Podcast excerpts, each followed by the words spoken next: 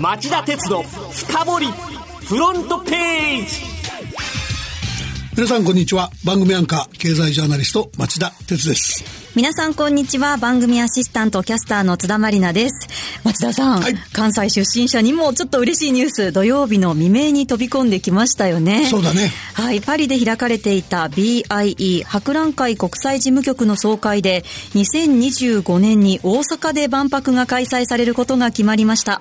期間は2025年5月3日から11月3日までの185日間ということです。前に大阪で開催されたのは、はい、1970年、はい、津田さん生まれてないよね。そうですね。町田さんは行かれたんですか？ちゃんと行きましたよ。何回も行って、はい、月の石とかフライトシミュレーターとか、はい、動く歩道にワクワクした口ですから、はい、で今回もぜひ夢のあるものにしてほしいと思っていて、今夜の町田鉄の深掘りは点検2025年大阪万博と題し、何が始まろうとしているのか深掘りしてみたいと思っています。はい、ぜひお願いします。さて今日も町田さんが選んだこの1週間の政治経済ニュースを1位から順にご紹介していきましょ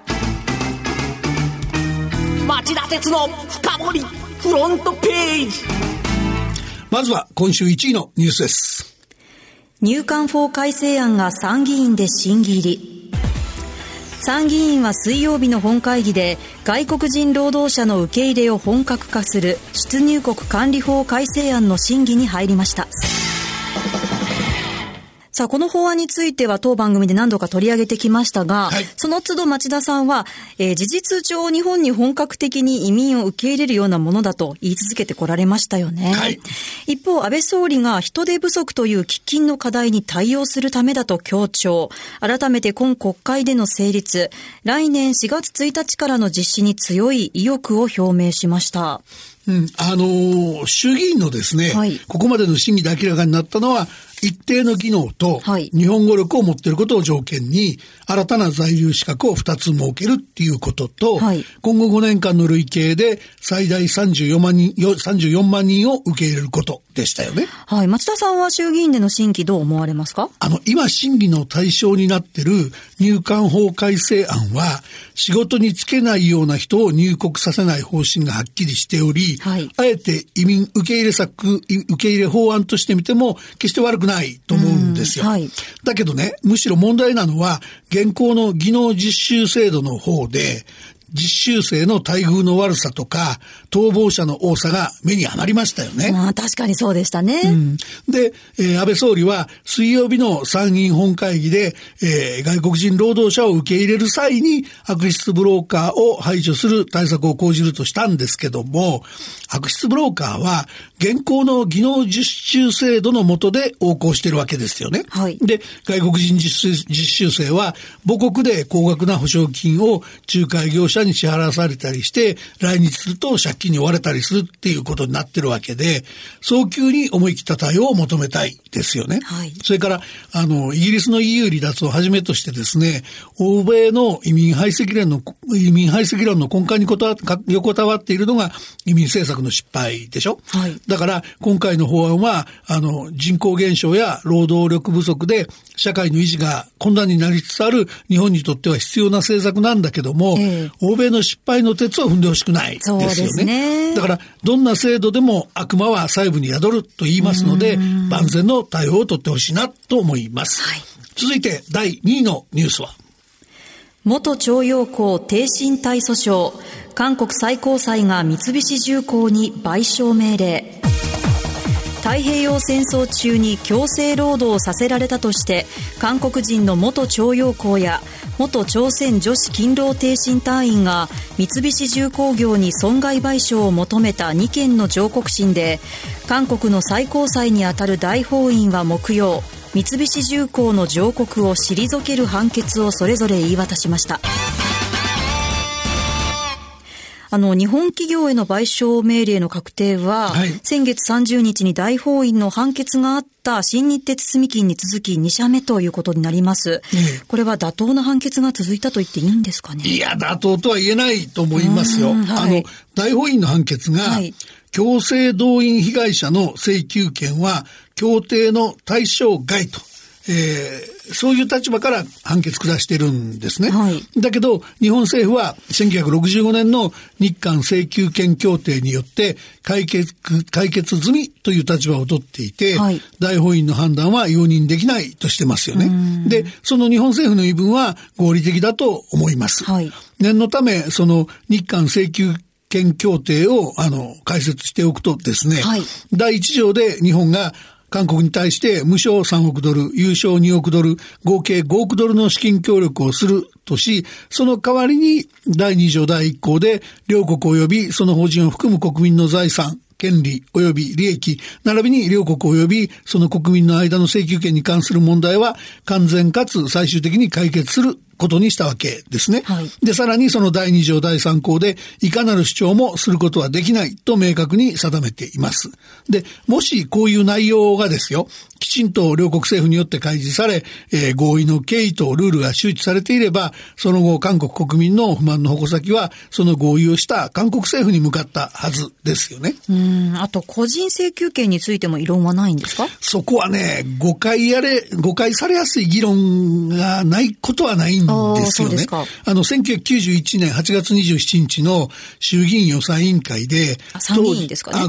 ごめんなさい、参議院予算委員会で、はい、当時の柳井外務省条約局長が言った答弁なんかがそうなんですけど、はい、柳井さんはその日韓請求権協定において両国間の請求権の問題は最終かつ完全に解決した、その意味はそれぞれの国民の請求権を含めて解決したということですけれど、これは日韓両国が国家として持っている外交法権を相互に放棄したということ、したがって個人の請求権そのものを国内法的な意味で消滅させたわけではないと。で、両国が政府としてこれを外交法権の行使として取り上げることができないという意味ですなんて言ってるんですよね。すいません、どういうことでしょうか。全然わかんないよね。難しいですね。で、これちょっと解説するとですね、はい、お願いします。柳井発言というのはその韓国政府が1965年の日韓請求権協定で、はい、日本政府から巨額の資金援助を受けることと引き換えに、はい、この問題を韓国政府が国内問題として処理する責任を負ったということを言ってるんですね。なるほど。で、その結果元徴用工などによる日本政府や日本企業への買収請求が出てきたとしても、韓国政府はそういう人たちの主張をサポートして代弁する立場ではないっていうことなんですよ。はい、でだからもし韓国の国民が今なおその保障に不満があるんなら、日本政府や日本企業じゃなくて、はい、韓国政府に言いなさいと、こっちに保障を求めなさいっていう意味なんだけども、はい、だけどこういうことをその韓国の歴代政権はもうちょっと国民が納得するまで丁寧に説明すべきでしたよね。じゃあ韓国政府に問題があるっていうことになるんでしょうか。そうですね。で、日韓合意の内容をきちんと開示せず、日本から得たお金を道路や橋などのインフラ整備、鉄鋼所などの産業振興に流用したパク・チョンヒ政権や、その合意を過去の政権のしたことといい責任回避してきた歴代の韓国政府の問題ですよね、はい、で、従軍慰安婦問題でも日韓合意に反して最近になって韓国政府が一方的に慰安婦支援の財団の解散手続きを取って残ったお金の返還方法を議論したいと言い出したことなんかも周知の通りでしょ。そうですね。じゃあ今後日本はどのような態度を取るべきだと松田さんはお考えでしょうか。国際司法裁判所への提訴はもちろんですね、はい、あらゆる場を通じて韓国に抗議するだけじゃなくて、これまでの経緯を国際社会に向けてきちんと発信し、韓国に再考を促す圧力をかけていくべきでしょう、はい、続いて3位のニュースは、日産、ルノー、三菱自動車がトップ協議、3社連合の存続を確認。日産自動車とフランスのルノー、三菱自動車の3社連合は木曜、各社トップが会談を行い、その終了後、引き続きアライアンス、提携の取り組みに全力を注いでいくとの共同メッセージを公表、3社連合が提携を維持していく方針を明らかにしました。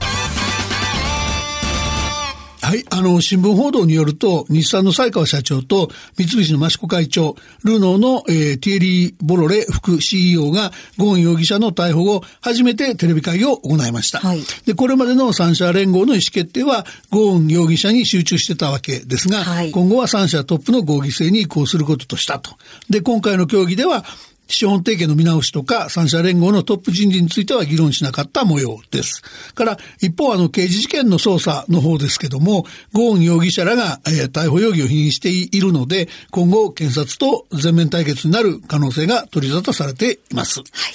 まずは1位から3位までのニュースでした。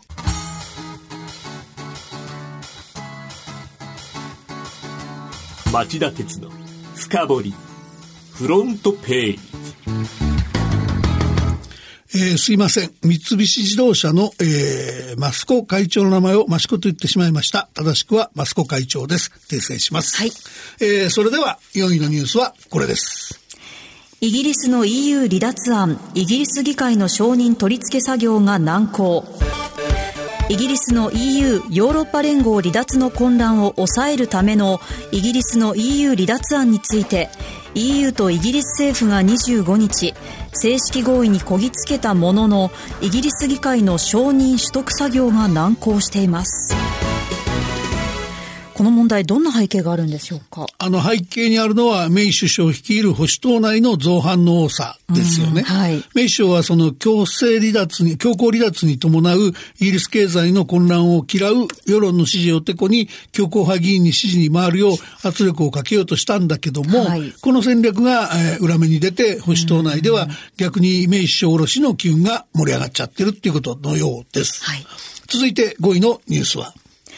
GAFA が日本政府による規制強化論に異を唱える。経済産業省、総務省、公正取引委員会が共同で設置したデジタルプラットフォーマーをめぐる取引環境整備に関する検討会は水曜、非公開で GAFA と呼ばれる Google、Apple、Facebook、Amazon の4社を対象にしたヒアリングを行いました。事前に GAFA4 社に出席を要請していたんですが、はい、実際に出席したのは Google と Apple の2社のみで、はい、Facebook は書面のみ、Amazon は書面すら出さずといった対応でした。はい、で、新聞報道によると、出席した Google と Apple は過度な規制は技術革新を阻害すると反発、規制を検討する日本政府側との溝がくっきりと浮かび上がりました。はい、第6位のニュースはこれです。日本の GDP が40年後に 25% も減少か、 IMF が分析を公表。 IMF 国際通貨基金は水曜、日本経済を分析する報告書を公表し、人口減によって今後40年で実質 GDP が 25% 以上減少しかねないとの警鐘を発する試算を明らかにしました。経済規模の縮小を抑えるためには生産性を高める構造改革を徹底する必要があるとしています。はい。それでは7位のニュースはこれです。GM がアメリカの4拠点含む7工場での閉鎖を発表。アメリカの自動車最大手 GM ゼネラルモーターズは月曜、全世界で 15% の人員を削減するほか、アメリカ国内の4拠点を含む7つの工場の閉鎖方針を発表しました。トランプ政権による関税の引き上げに伴い、原材料コストが高騰していることが背景の一つとされています。トランプ大統領はツイッターで、はい、GM がメキシコや中国の工場を一つも閉鎖せず、アメリカの工場閉鎖を打ち出したことに強く失望したとした上で、電気自動車関連などの補助金を打ち切ることや、10年前に破綻した GM の救済に投じられた公的資金112億ドルを返済させることを示唆するツイートを行い、怒りをあらわにしています。はい、で、支持基盤である労働者層の関心を買うための交換税策が労働者層の雇用を奪うというトランプ氏の大間違いにアメリカの有権者もそろそろ気づくべきでしょう。はい、それでは8位のニュースはこれです。今日からアルゼンチンで G20 首脳会議。アルゼンチンのブエノスアイレスで G20 主要20カ国地域首脳会談が今日明日の2日間の日程で開催され、期間中各国の首脳会談を軸にした首脳外交が繰り広げられる見通しです。町田さん、この G20 どうご覧になりますか？相変わらずアメリカ第一主義が、影を落とすんですけど、はい、この中で注目されそうなのは、安倍総理のロシアのプーチン大統領との首脳会談じゃないでしょうか。はい、日露平和条約交渉の新たな枠組みを決めるものになりそうです。はい、では、9位のニュースはゲノム編集出産、世界から疑念。中国からの報道によりますと、遺伝子を操作するゲノム編集技術を使ってエイズウイルスに感染しないようにした受精卵から双子の女の子を誕生させたと公表した中国の南方科技大学の賀賢慶副教授が水曜、香港で開かれた国際会議で講演しました。双子や双子を誕生させた技術、はい、研究施設など具体的な情報を明らかにしておらず、はい、世界初の遺伝子操作ベビー誕生の真偽は依然として不明のままです。だけど、アメリカの NIH 国立衛生研究所が批判声明を出すなど大きな議論を呼んでいます。はい、第10位のニュースはこれです。ニュージーランド政府が中国のファーウェイ社製の 5G 技術の使用を禁止。次世代通信規格 5G についてニュージーランドの通信大手スパークが中国のファーウェイから技術を導入する計画を打ち出していたのに対し、ニュージーランド政府から国家安全保障に重大なリスクを及ぼすと通知され、中国技術の導入を断念していたことが水曜、スパークの発表で明らかになりました。これも何度か取り上げてきましたけど、はい、アメリカ議会やオーストラリア政府もファーウェイを締め出しており、日本政府、日本の、携帯電話事業者の対応が注目されます。はい、わかりました。さあ、町田さん、今週も10位までご紹介できました。はい。さて、ここで、リスナーの皆様にお知らせがあります、はい、番組スタートからアシスタントを務めてくれていた津田さんですが、はい、この後夜11時からの町田鉄の深掘りともども、今日の放送が最後のご出演となります、はい、この番組を通してこれまでただ見聞きしていたまま受け取っていただけのニュースを深掘りする面白さを知ることができました。本当に町田さんのお話聞くの毎週楽しみにしていましたし、本当はもっとご一緒したかったなというのが本音で残念な気持ちもあるんですけれども、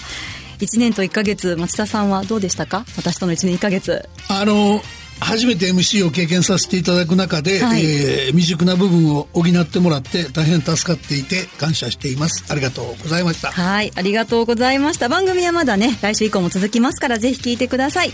さて、今日夜11時からの町田鉄の深掘りはどんなお話でしょうか？はい、